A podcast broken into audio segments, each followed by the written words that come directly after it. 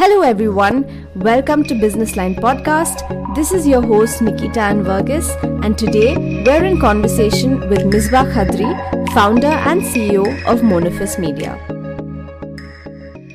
Hi, Misbah. Welcome to Business Line Podcast. Thank you so much for taking the time out to talk to us today. Hi, hi, Nikita. It's a pleasure to be here. Thank you so much for having me here. So, uh, Misbah, you were previously working with Dentsu Aegis, right? Correct. I was working with the PR division of Dentsu Aegis, which is known as Perfect Relations. Mm-hmm. So I just want to understand what made you take the leap of faith and you know quit your corporate job. Um, actually, it was uh, not so much of a leap of faith. It was a leap filled with a lot of uh, confusions and uh, i was pretty hesitant apprehensive i was not sure what i was going into but um, all i knew was that i really enjoy the work that i do and i wanted the kind of scope and space to be able to work independently and i, I think it was all the trigger was by covid and uh, while i was working about you know we were all working my entire team there we were working for hours every day and we were like pitching for clients every day. We were doing numerous things you know apart from our designated kras we were fulfilling so many other roles. And all of us are working beyond ours. And i realized that i have the capacity to actually uh, work more and above and beyond my defined role. And i thought uh, why not explore why have i not explored this side of the business? Why not you know try this? And i enjoy doing what i do. So why not take a you know leap even if it may be filled with a lot of confusion and uh, I was fear. But yeah, I did. And uh, so I quit my job in the middle of the pandemic, and people were all around me. They were like, Are you crazy? I mean, this is the one time when you should not be playing, you know, Ms. Misbah, this is okay. You just draw the line here of acting crazy and this is not uh, working out and you should not professionally personally everybody around me was saying the same thing but uh, i have this sort of a stubborn streak and i opted to not just quit my job. I left the city. I left everything. I moved to Goa, and uh, yeah, I started my founded my company. It's called Monofys Media. So, I mean, I'm sure that the journey was not at all an easy one. I just want to understand what challenges you faced along the way. Challenges, I think the biggest challenge, there's so many, as a, I don't want to say a woman leader or a woman founder or a female founder, although I don't mind any of those tags, but I think it's very essential to acknowledge and address the fact that it's not the same sort of trajectory, the path of, you know, leading a business for a man and a woman. That stands true. And for any woman who's sort of, sort of starting a business, be it with the backup of, uh, of your family members or friend support or all by yourself, it's a very difficult journey and all of us i'm sure would relate to it all of the women.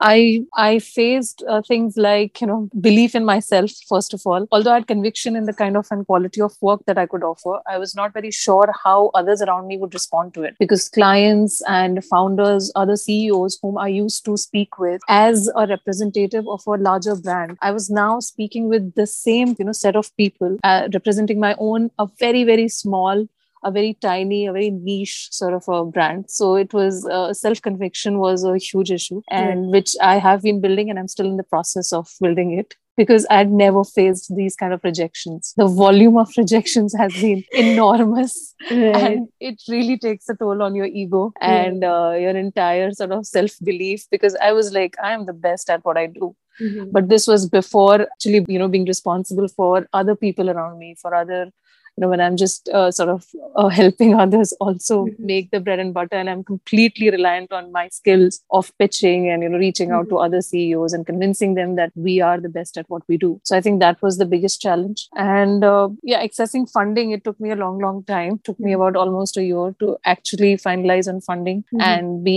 able to get the kind of funds that i needed to register my company to get things going on ground right. so yeah, i think these were the main uh, sort of challenges otherwise people have have been there have i won't say that it's only been challenging. Of course it's been very some people have been very very supportive. People who have seen me work in my previous role and they've also been you know post covid i think there's been a wave of empathy and compassion in general amongst people. So that's been good. So you had mentioned uh, being a female entrepreneur has been quite difficult for you. Over the past few years society has become a lot more accepting of women in leadership positions right? And Correct. today we've got more women running fortune 500 businesses than at any time in the past. But uh, despite this, we still see a very, very small percentage of women in top positions. So, Hmm. what do you think is the reason for this? This, uh, oh, most of the, you know, just recently I made a remark uh, to a colleague that most of the boardrooms, you walk into a boardroom and it's completely a boys' locker room. You know, it's entirely that. I think it's at both ends because as women, even if I was to be promoted to a senior position, it's very simple things like, uh,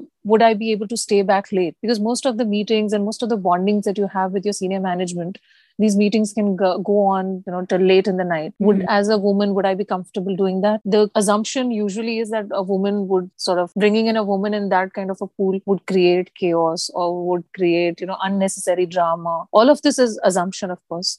But that's what happens. And even as women we ourselves lack the you know confidence to be able to be a part of such a team. I think that is a very very important very small aspect but it's very very important. And uh, otherwise tapping into and understanding the potential that women leaders have that is something that is not really happening right now. We've seen we are seeing such uh, incredible entrepreneurs coming up female entrepreneurs. And uh, even then there is this kind of doubt there is this kind of um, you know lack of confidence in women and in women leading their teams especially during covid if you've seen uh, Mhm. during the times of crisis women leaders have emerged as such strong and capable leaders it's fantastic i've seen in my own i mean professional capacity all women around me they've sort of really taken hold taken charge of their teams at home managing so many layers of responsibilities. And seamlessly as if you know it was sort of by default they've taken it up. Fortunately i don't have um, any such responsibility at home since i'm uh, i live alone i'm single. But there are women who are taking up responsibilities at home. They're taking up so well. So uh,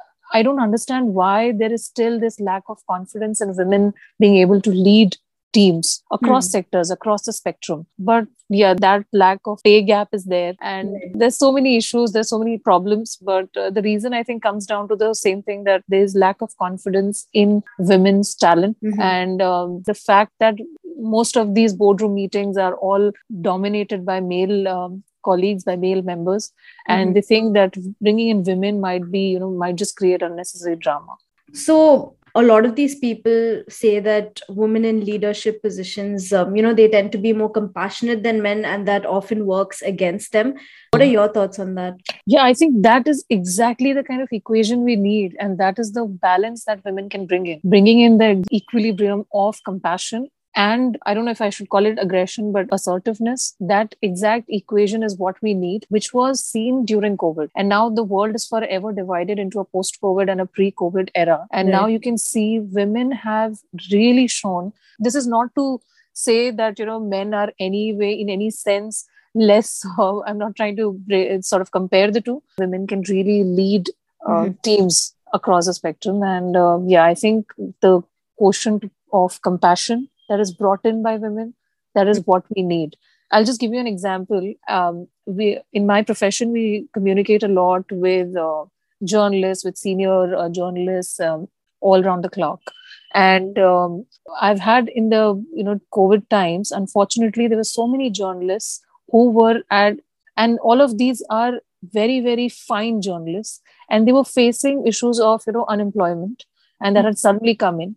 And it was it was amazing the kind of bond that the pr industry the image management industry and the journalists sort of formed automatically you know. So a lot of women were immediately first they were the first uh, sort of they were the first to be laid off even when it came to journalism.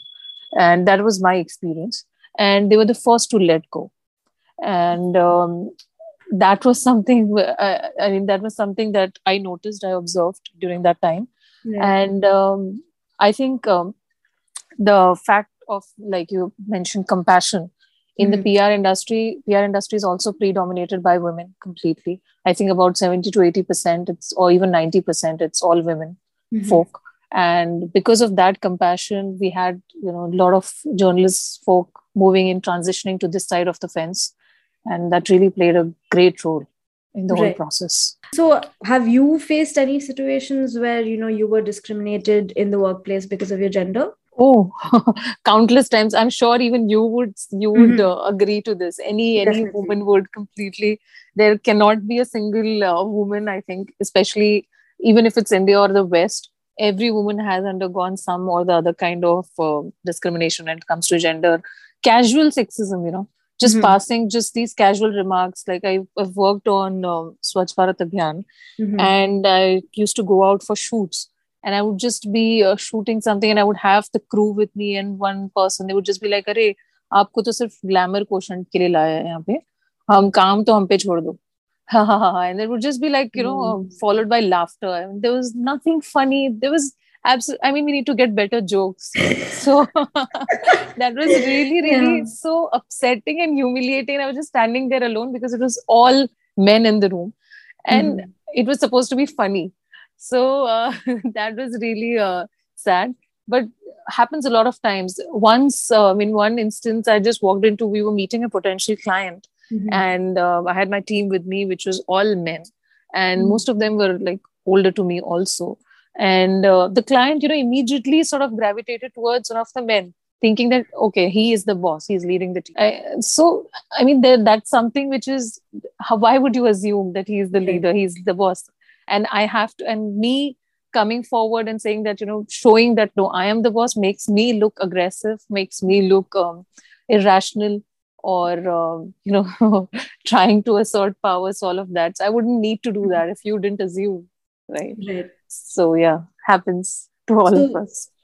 I mean according to you you know if someone else if another woman faces a situation like this what do you think is the best way to handle it in the most graceful way? Uh, i think it's very very important that women uh, find their voice and don't think twice before making uh, sure and making it known that you are uh, important or you're chosen for that position on merit. A lot of us women sort of feel guilty and sort of don't feel that we should own up our accomplishments or own up the kind of power or the position we are in. And sometimes we feel guilty or sometimes we feel overwhelmed, or especially young girls starting off in their careers, they're so confused, they are so hesitant, and they're defined by that a particular role. A leader should look like this. A leader is who? A leader is a, a middle-aged or a you know a finely dressed young man who can who leads the team and that and he's aggressive he's bossy. Uh, if he says he gives out an order to you you follow it. But if a woman does it she's on her periods you know? That's the kind of image that we have. And we need to come out of it. And there's this stereotypic typical image. But i think somewhat to certain extent it's also true that women can be a woman's enemy. Uh, this might sound very uh, controversial or this might sound very wrong. But even if a young bride walks into her new family when she's married you'll often see that she's facing a lot of issues from the mother-in-law than the father-in-law mm-hmm. which is a general i think this is what i believe and uh, so i think we need to make paths easier for other women around us mm-hmm. if i am growing if i'm learning something it's important it's my role it's my duty to share it with other young women around me because at that age at that stage it's very very overwhelming and confusing for young women and especially with all of these other factors making life difficult for them. So all of the women my advice would be all of the women it's for not for the younger women it's for the older and more senior uh, women that we need to be responsible for leading the way for the younger generation for the younger women. Because for them to again expect add one more expectation to them would be unfair.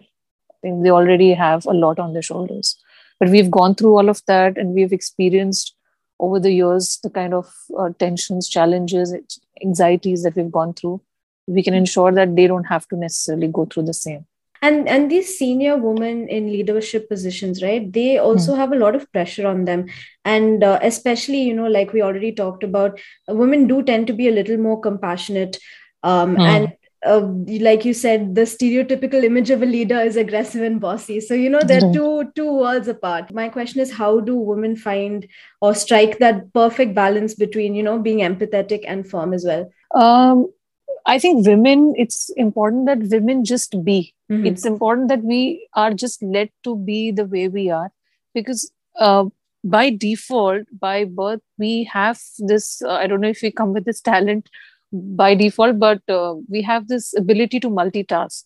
We mm-hmm. have this ability to transition into roles of leadership. If you see at homes to manage and organize a house is i think one of the most difficult tasks. Try doing it. And i've tried doing it myself. It's extremely difficult how no matter how small and insignificant it might seem it's not just about managing your role professionally. I think at home managing a home is itself so difficult. And most women in india they are able to do it so well that is just a reflection of how well a woman can manage and she is displaying qualities of compassion empathy all of that along with you know coming across as the bad cop.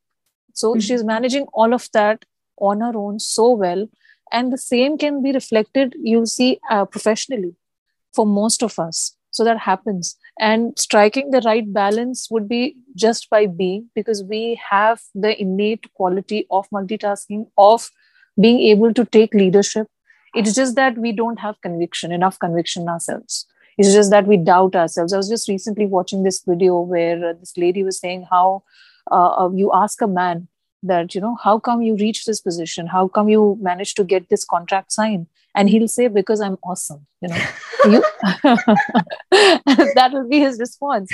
You ask the same question to a woman, and she'll immediately she'll say, um, uh, you know, I mean, I got the support of my seniors, I got the support of my team members, or you know i've worked really really doubly hard and uh, i've had to work overtime and all of that. So there'll be so many things that she'll be attributing her success to. So mm-hmm. many aspects. Instead of just owning it that yes because i am bloody damn good at what i do. So uh, that is the one thing i think that's missing how mm-hmm. men are so much more confident in what they do. Sometimes even overconfident mm-hmm. in some cases. So yeah. we need to own up. Uh, and that's where we already have the right balance. We have the right instincts. We hmm. have great intuition. So we just need to own up to it Right. You know, speaking of this, I had recently come across this survey where we have job descriptions for each job, right? And apparently, men go through these job descriptions, and if they even fit the bill like 30%, they'll still apply for the job. Whereas women, they need to needs to be a hundred percent fit before they're confident enough to actually go and hit that apply button. So yeah, just to yeah. to the fact that this is definitely something that I think uh, women should actually focus on. You know, try to uh, become a little more confident in themselves for sure. So thank you so much, uh, Misbah, for these great insights. Uh, I think with that we'll be drawing this conversation to a close. Um, have a really nice day and thanks again for being on the podcast. Thank you so, so much. This was a lovely opportunity and uh, it was lovely speaking with you. Felt so comfortable and relatable. It was amazing. Thank you, Nikki.